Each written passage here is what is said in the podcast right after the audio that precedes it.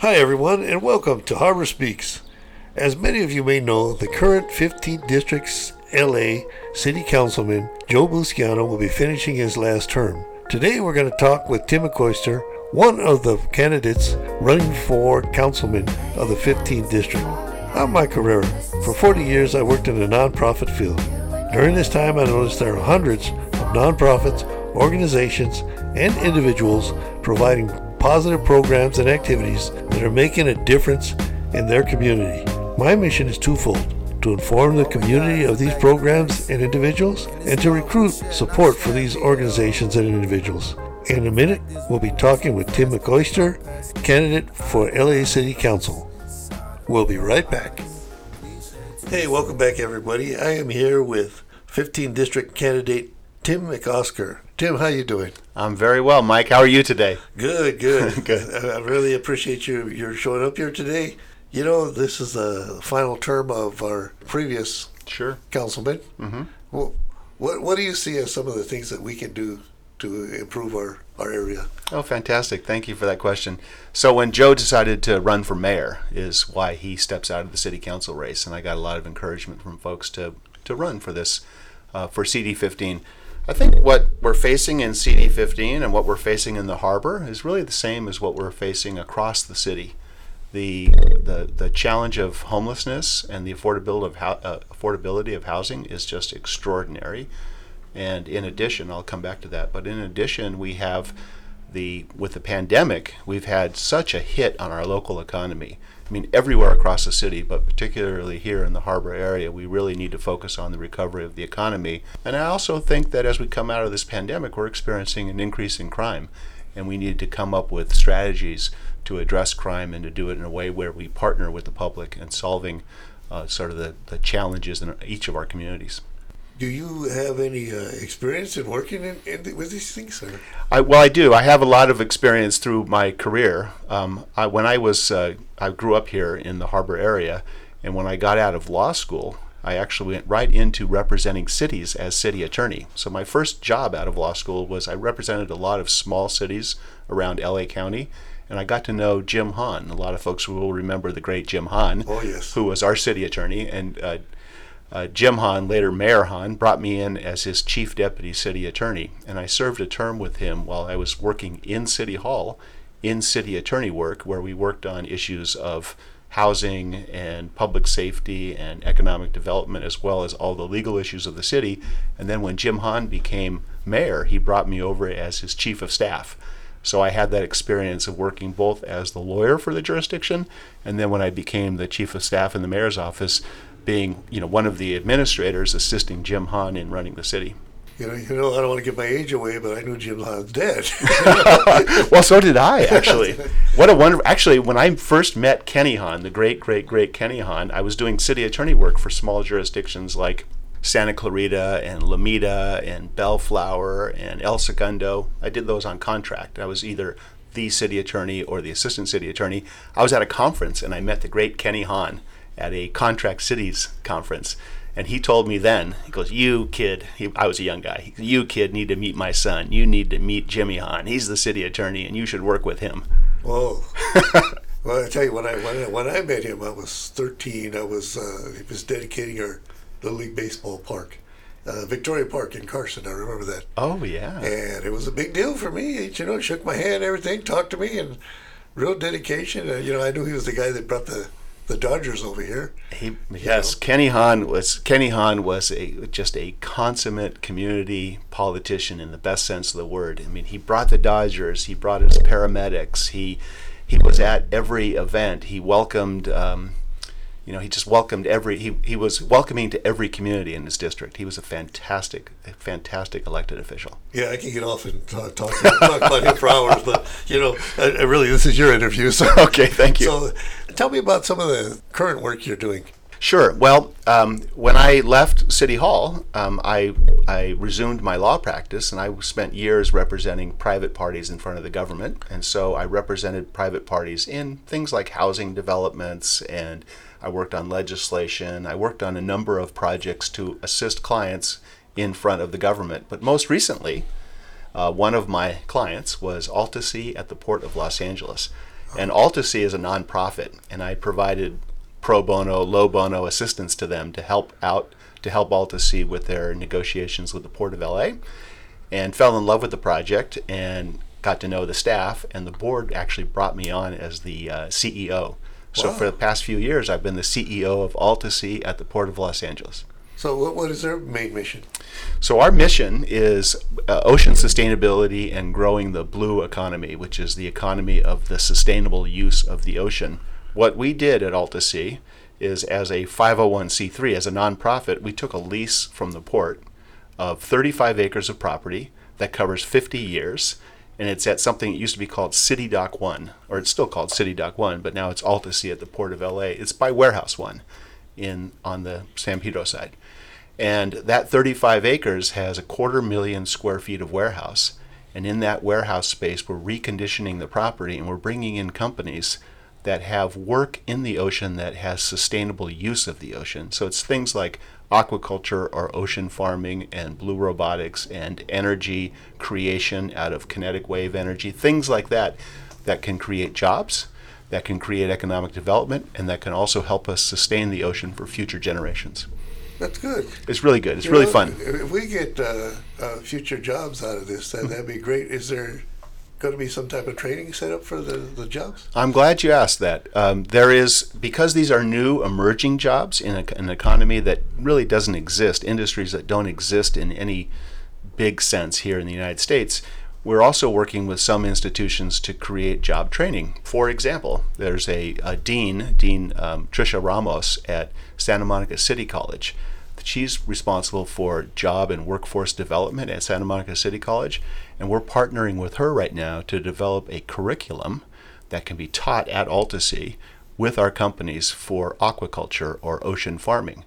And the idea is that while these industries emerge, we want to create a pathway for kids, particularly local kids, to be able to engage in these new jobs that may be maybe a way for them to have a career and keep their families here and to to have more generations of families enjoy the wealth and the opportunities of our harbor.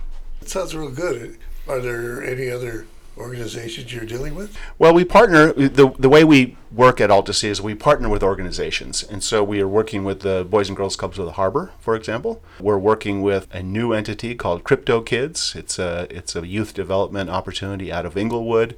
We're working with Santa Monica City College. Um, the idea is that what we want to do is we want to be a hub with all of the spokes working together whether it's at the junior college level, at the junior high school level, whether it's other nonprofits, and have everybody contribute the assets that they have. Sometimes it's going to be educational assets, sometimes it's going to be just access to kids. Uh, other times it's going to be access to companies and training in those companies. So yes, we are. Our intention is to work with everybody. It sounds great. You know, It sounds great. It's a big. It's a big lift, but it's a lot of fun, and it's it's certainly a worthwhile lift. So have you had very much success out of this? How, how long have you been there? I've been there about three years, um, and uh, we have had a lot of success. Our educational programs, interestingly enough, during the pandemic, our educational programs expanded exponentially. And I think some people have had this experience of when we went into pandemic, and, and there was a lot of tragedy in the pandemic. But one of the things we had to do is get creative. So we took all of our live programming, and we were in classrooms, and we were doing classroom learning at the at the Altasea site, and we were doing open houses at the Altasea site. What we needed to do because of the pandemic was to go virtual and go online. And we went when we put all of our programming online, it gave us the opportunity to reach more kids, to reach more people. And so we're seeing more kids in LA Unified School District and we're seeing more folks online and we're having more success in the outreach and education towards the sustainable blue economy. Well, talking about education, I, you, you went to University of Notre Dame. I did. Uh, To me, uh, you know, I, I, I'm in we live in USC territory, I know. but uh, Notre Dame has always been one of my favorite schools. No, thank After after SC, of course. But Right. what made you attend uh, uh, Notre Dame? So I was born and raised here in the Harbor area, and my grandmother was an Irish immigrant. And as an Irish immigrant, uh, living on North Leland Street in San Pedro, and she and her husband were uh, worked were in uh, Holy Trinity Parish and worked towards building that school. And my dad went to Holy Trinity School in the fir- one of the fir- the first graduating class. My grandmother didn't have a lot of connection to the States because she was so new to this country, and literally she was scouring the dial, the radio dial on a Saturday, and she heard this this co- football contest, and one team was called the Fighting Irish, Uh, and she just fell in love with the idea of a team called the Fighting Irish, and she taught my dad to love Notre Dame. My dad grew up here. He became he didn't did not go to Notre Dame. He became a, a LA City firefighter, but in his mind, Notre Dame was the place. He was a what they call a subway alum, and he taught all of his kids to love Notre Dame. And I had the opportunity was as he raised us to um, go to college, and so I went to the University of Notre Dame. wow. So how, many, how many brothers and sisters you have? Well, there's six of us. Six. Yeah, five boys, five boys and one girl. My two older brothers were also LA City firefighters, and then I, I, I had all the opportunities they had, but I took the wrong turn and became a lawyer. Oh, okay. and there were three younger than me. Wow. Wow. That, that that's awesome. Jeez. So there's six of you. There were six of us too, my, Mm-hmm. my, in my family. Um, but you know, we had a, a, and I actually went to Holy Trinity too. Oh. To our parents, to our parents' divorce, and Mm-hmm. then we had a real, real poor time in our life. You know, Mm-hmm. hard time. But um, I've always been involved in the community. I mean, you know, like I, I learned how to swim at the Y. Right. I learned how to play pool at the uh, at the uh, boys club in what was that the boys club and that's the boys and girls club in San Pedro, and but I'm looking at these and it's always been individuals and organizations outside that help these nonprofits. Right. So how, how much do you think you'd be involved with uh, nonprofits as a councilman? I think I would be very involved with all of the nonprofits uh, that, particularly, I, I, you know, you you talk about how nonprofits contribute to the sort of the value and the richness of our environment. And I grew up much the same way you did. Uh, I, my dad, uh, was important for him to put us into the boys club and it was called the boys club back then and biddy basketball and learning a little bit about boxing and i learned to swim at the y. It was the ywca back when they had a pool in san pedro. And i think the ethic in our family like in yours has always been to participate in all of the organizations in and around your community. And if you have free time you coach a team uh, or you you know work with the you know work with one of the organizations that are bringing kids up and it- it's sort of embedded in my DNA that these are the organizations that create a rich and vibrant and healthy community. When I was involved with the um, the San Pedro Chamber of Commerce, I was the the chair of the Chamber of Commerce. We actually formed something in the chamber called the um, Nonprofit Collaborative, where we invited all of the nonprofits to come together and we did educational programs for the nonprofits on important things for them like finance and reporting.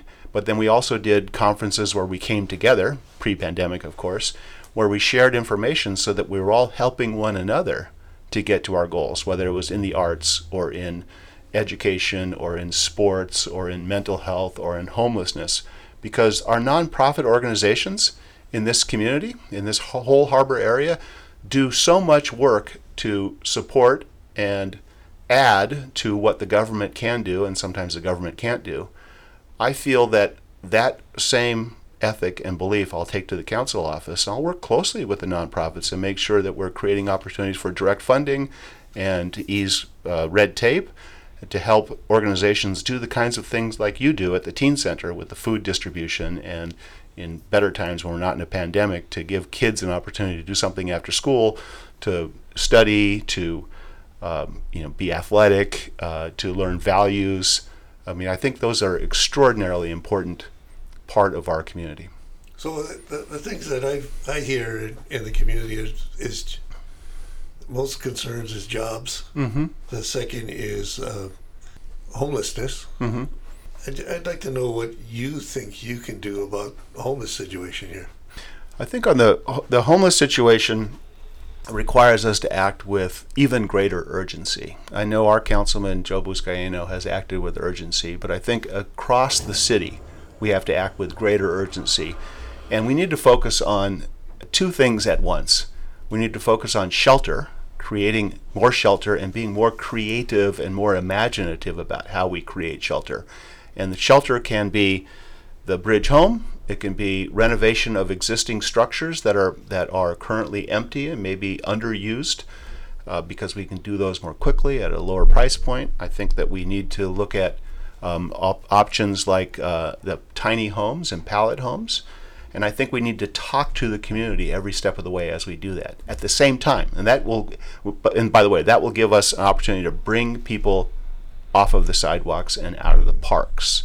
Extraordinarily important. But at the same time, we need to keep our eye on creating permanent housing. That can be permanent supportive housing for folks that need it, but it can also be permanent housing that is, you know, not necessarily the supportive permanent housing, but just permanent housing for folks that are just looking for an opportunity to be able to afford a, you know, cheaper, you know, uh, entrance into the home market, into the rental market. And we need to use those dollars that we have from those two measures that the voters passed, H and HHH. We need to use it in a way where we're doing shelter with urgency and keep the pipeline full on permanent supportive housing and other permanent options. The, the schools, they seem to, especially in the 15th district, and I hate to say this about public schools because I actually worked in them, but uh, uh, when we were giving out scores, we always seem to have the lowest scores, especially in the south area. Is there anything you would do to help improve those scores? Well, the, what the city can do with uh, the school district is just be in partnership. We don't, we, we at the city don't run the schools, but we, but we have important intersections for after school programs, for example. And we know that after school programs uh, create an opportunity for kids to stay focused on school, stay out of trouble. Big risk moment for kids is that three o'clock until their parents get home from work. And if there is a way for us to support things like a teen center, uh, boys and girls clubs, uh, WISE, so that kids have opportunities to be engaged in good, safe activities after school, that's probably the most immediate thing that the city can do to support the school district. There are also, I mean, one of the risk factors for kids in the South or anywhere in the school district is, you know, do they have stable housing? I mean, if we come back to shelter and permanent housing, if we if kids have stable housing, they're going to do better in school. If kids have, if their parents have access to jobs, and having access to jobs gives them access to you know good healthy foods, that also you know affects the way kids perform in school. And so I think that the city of Los Angeles has a lot of secondary effects on education, but those are important effects. Why do you think you're the best person for this job? Well, that's a great question. You're assuming I think I am, and I do think I am, uh, because at at this stage in my life, I've had so many experiences with the issues that are important to us. You know, I came up through the school system and had an opportunity to get a law education, which I think is important to the intersection of government and uh, governmental service and education. And then I also had the opportunity to represent small cities around LA County. I've had the opportunity to represent the city of Los Angeles as city attorney, and I've been in the mayor's office. Since those direct engagements with the city of Los Angeles, I've also been on the outside as a private lawyer representing individuals and companies and entities in front of the government. So I have that perspective from the outside, but working closely. And most recently, I've worked in the nonprofit sector. So I feel that I've had every experience and have a 360 degree view of the opportunities with government and the challenges for government. Someone was sold by your your story and wanted to be uh, helping you. What what how would they do that? What can they do for you? Well, fantastic. Thanks for asking that. The quickest way to get information on me is to go to Tim McOsker, T I M M C O S K E R dot com, and that will take one to a site where they can either endorse or donate. And we are about 12 months away from the primary, and so one can expect that in a few months we will begin as the economy opens up and as society opens up and we can be in physical presence of each other, we'll begin having events. And so if they could look to timmcosker.com, they can see, you know, what's the most recent news on the campaign, and they can uh, see what are opportunities to volunteer and to be part of this local government. And that site will also take them to Twitter and Facebook pages where they can get recent announcements about endorsements and about new developments in the campaign. So let me hear that one more time, Tim. McOsker. Tim, timmcosker.com. T I M M C O S K E R dot com. Okay, well, I want to thank you for being here today. It's very interesting what you we've been talking about. I want to thank everybody for listening. If you have a program or activity or event that you would like to present on Harbor Speaks, send, send me an email at harborspeakspodcast at gmail.com or give me a call 310-947-5301. Thanks, Mike Herrera, for your service to this community and to Harbor for doing Harbor Well, thank Speaks. you for being here today. Really appreciate it. Thank you.